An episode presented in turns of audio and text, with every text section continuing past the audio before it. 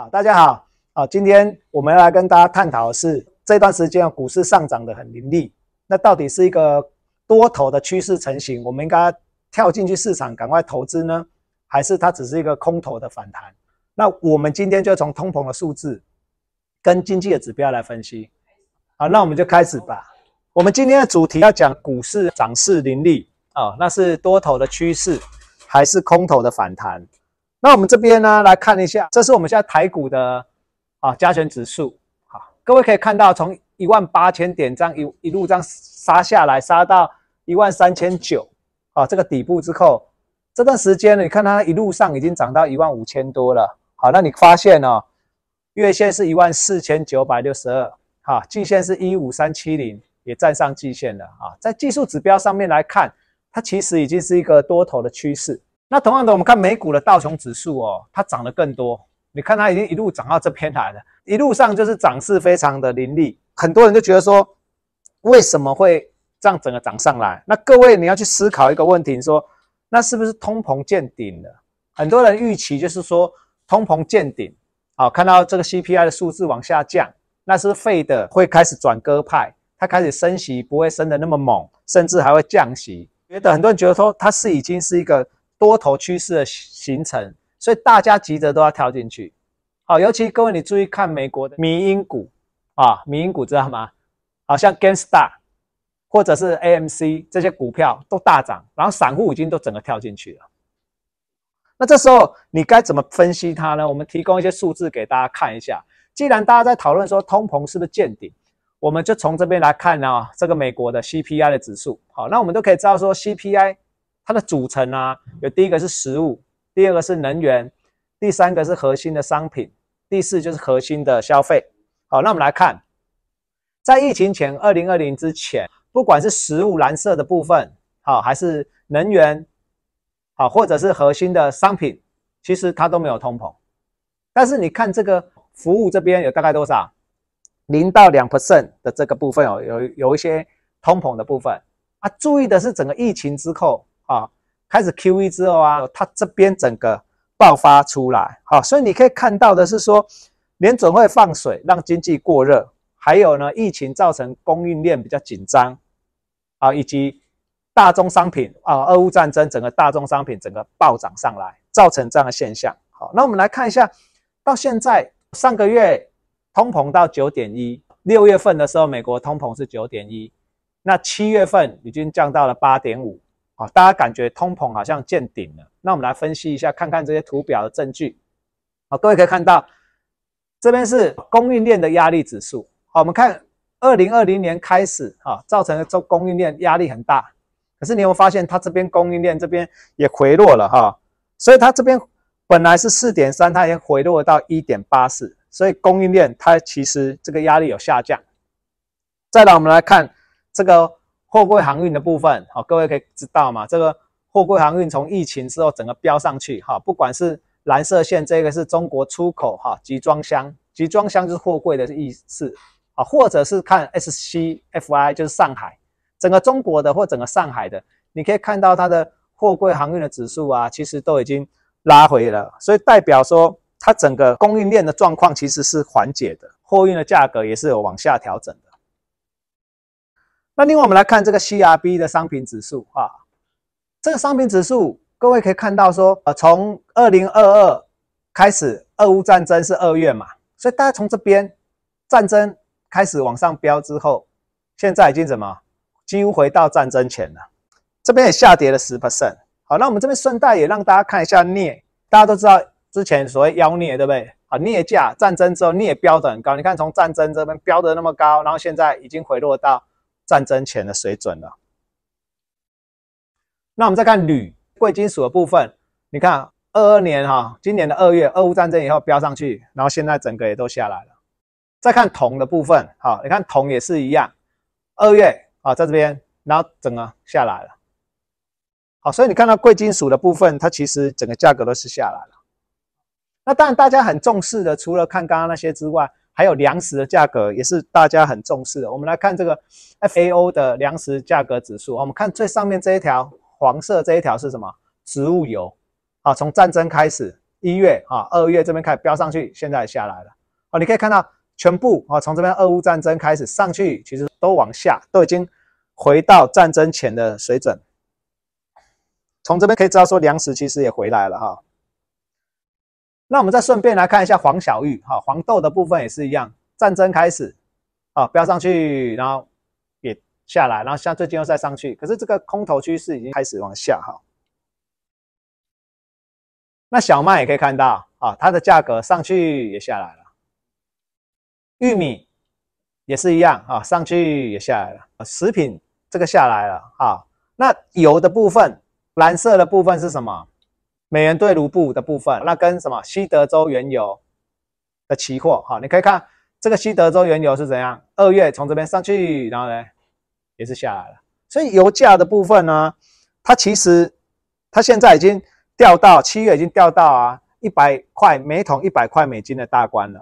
好，那我们来看一下说 CPI 它的部分下跌，现在看到是这样。那各位你觉得未来它的会不会再延续下去？啊，所以你可以看到说，以目前来讲的话，这个通膨是七月掉到八点五，那接下来九月、十月、十一月会再继续回落吗？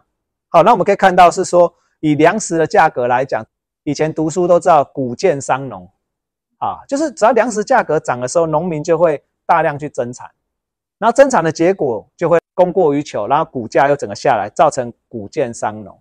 那同时我们可以知道说。疫情哈，中国大陆之前有囤粮嘛，啊，那现在疫情比较减缓，这个状况也会舒缓。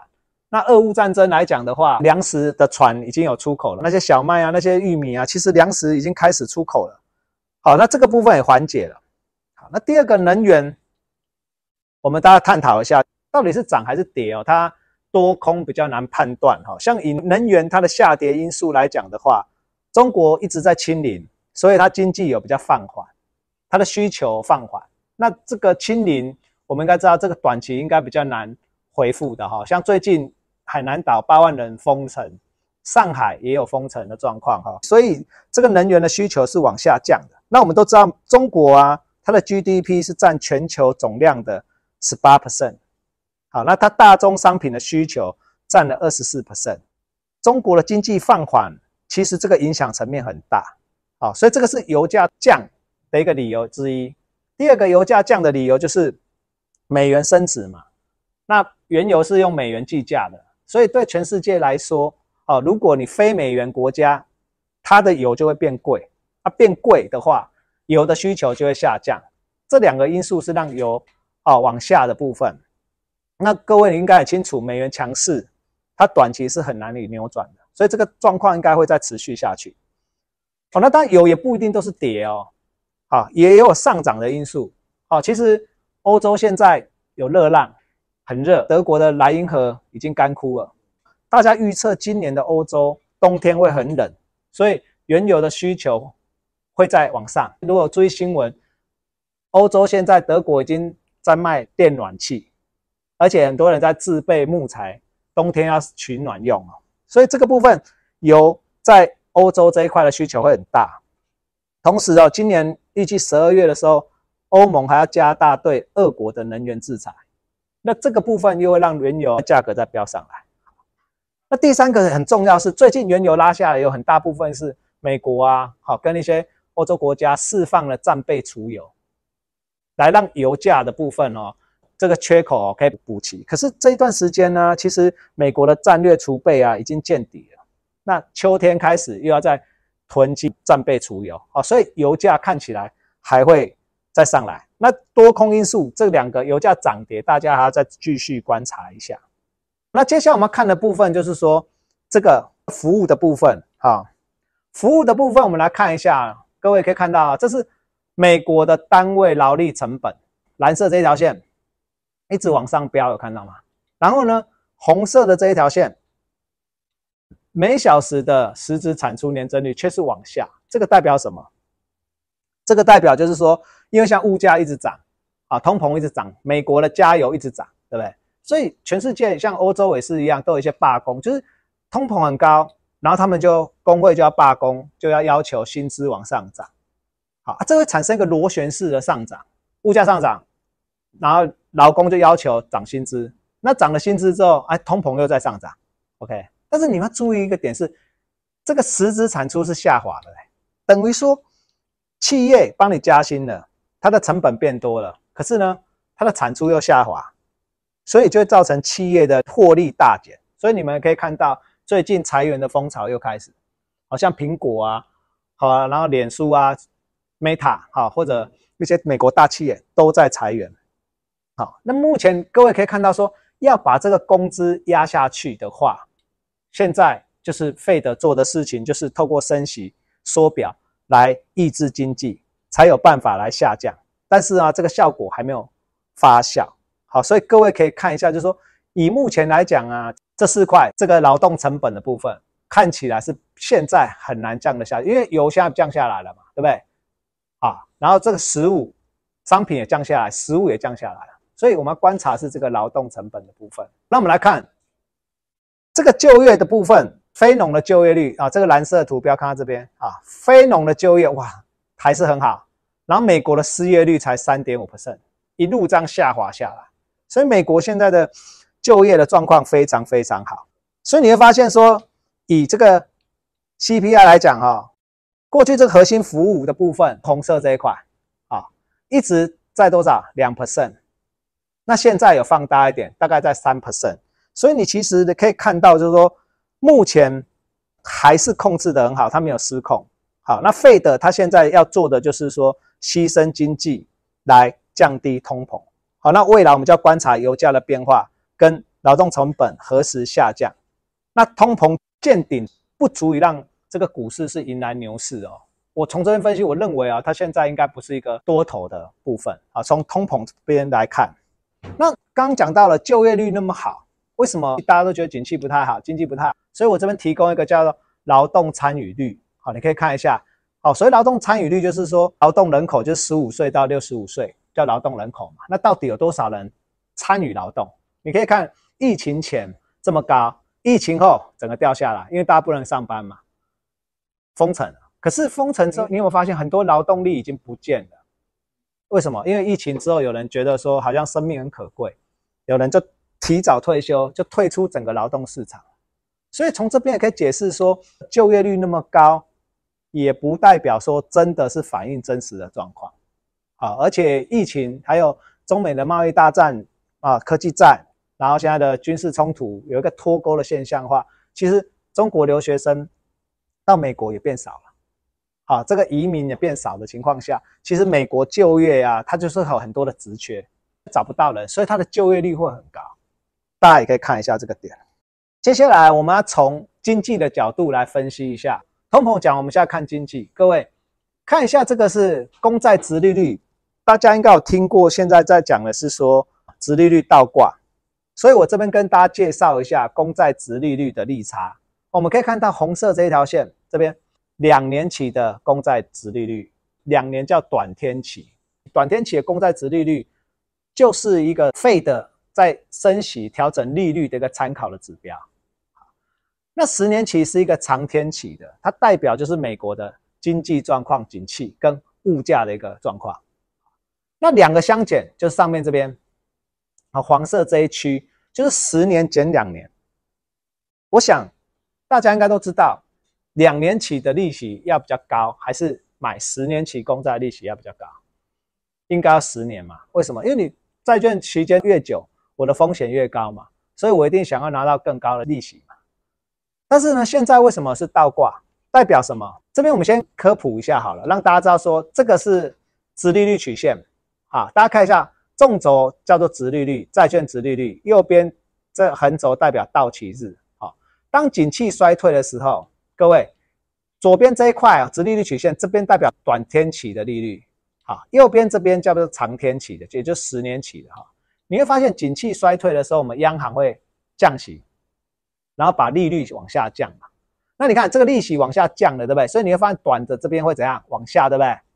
那长的不动嘛，是不是？所以它是不是变那个直利率就变比较陡峭？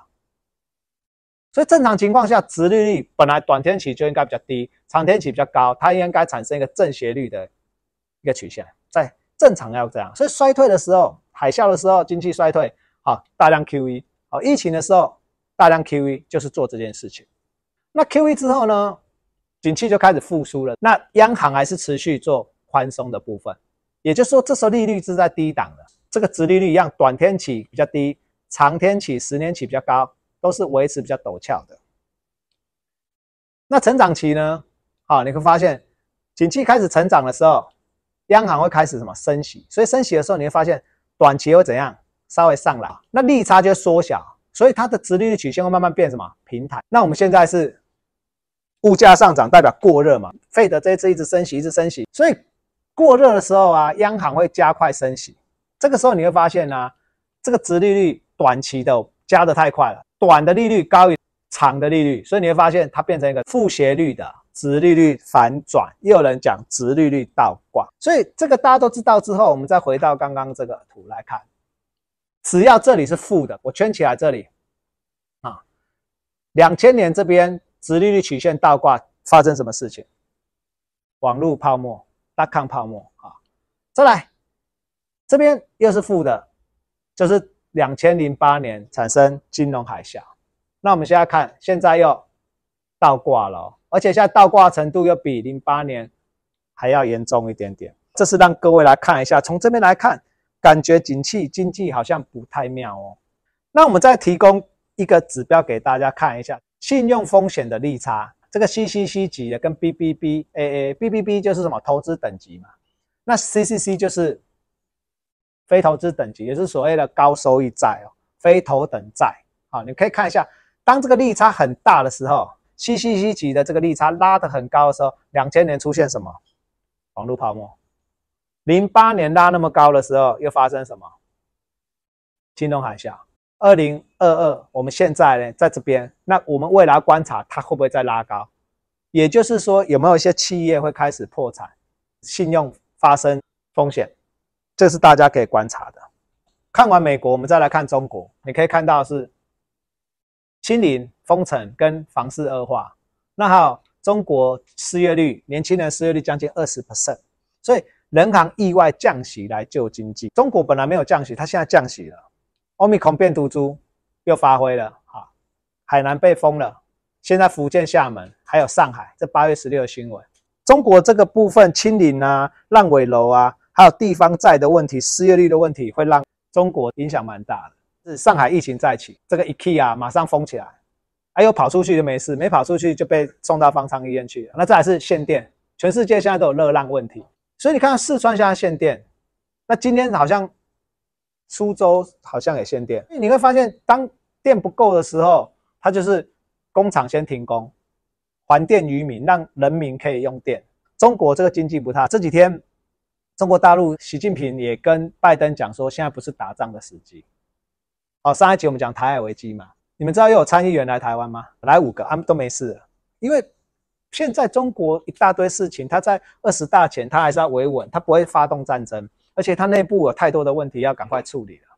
好，那我们来看欧洲，欧洲也是很大的经济体，这个是欧洲各国对德的债券的利差。你看这里，欧债危机发生的时候，易德的利差很大。好，这一块浅绿色这里。当这里利差很大的时候，二零一二就发生欧债危机了。大选这边，二零一六开始，欧洲债务很高。那我们再拉近期的，二零一九开始，意大利对德国一直都很高。这么高的情况下，所以意大利之前德拉吉也下台了。接下来美元又一直升值的情况下，那欧洲的债务会不会出现问题？而且最近乌俄战争，其实欧洲现在天然气价格一直飙嘛。那还有热浪，德国的莱茵河已经干枯了。以前呢，我们应该都在夏天不会去欧洲，因为夏天很热，对不对？啊，今年更热，然后冬天会很冷。这边是非洲，下面这边是非洲，哈，西班牙、葡萄牙，然后法国南部、意大利，还有呢，希腊这边都有什么沙漠化的问题。所以你会发现说，他们这些，尤其希腊这些靠观光收入的，那它会不会有问题？分析到这边，让大家去想一想，说，哎，那你觉得接下来是？多头的趋势还是只是一个空头反弹，但是大家也不要太悲观哈。各位从长期投资的角度啦哈，你还是不用太担心啦，因为我们只是分析这个国际的局势，让大家知道哈，给大家看一些经济的数字指标、通膨的数字，啊，但是长期来讲，各位你可以看到这个是美国 S M P 五百，从一九八七年开始，一直到二零二二年，你可以看到它是什么，整个往上啊，所以不用太担心。所以你看大康泡沫从这里到这里跌得很惨吧？但是呢，你用现在来看，你还是赚钱，即便你买的这么高，你还是赚钱了。两千零八年金融海啸啊，在这里跌得那么惨，你买在最高点，你到现在还是赚钱啊。所以，即便这一波的修正，各位也不用紧张，因为目前来看，金融海啸两千零八年的金融海啸是银行雷曼兄弟的破产嘛，产生一连串系统风险。那目前来看，银行都很健全，没有这么大的一个问题产生。那你说，大看泡沫，其实这一波科技股也估值杀了不少。好，那有人说，唯一像大抗泡沫，就是大家观察虚拟货币。会不会由虚拟货币造成像大康泡沫？我是觉得几率不高了。那如果真的造成大康泡沫的话，各位可以思考一个问题，是说，就算大康泡沫，你可以看嘛，未来会往上走吧，会一直往上吧？就算这边跌到这边来，未来还是往上。所以你要说整个经济是在成长，因为人类的文明是一在进步的。所以建议局势不明，你就一直定时定额，单笔的保守一点，你要留部分现金在手上啊。但是你每个月有收入。有赚钱的流量，还是定时定额继续投资？因为不投资的风险是最高的。OK，好，那我们今天视频就到这边，相信各位应该对于今天的一个分享有一个想法了。我们也希望我们所有的观众可以跟我们有一些互动，比如说，呃，透过这样视频，您有什么学习，有什么启发，也欢迎留言让我们知道，或者有什么要给我们建议，让我们可以更好的对未来有什么主题你想要我们分享的。也欢迎大家在下方留言哦。啊，那我们今天就说到这边，我们下礼拜三见。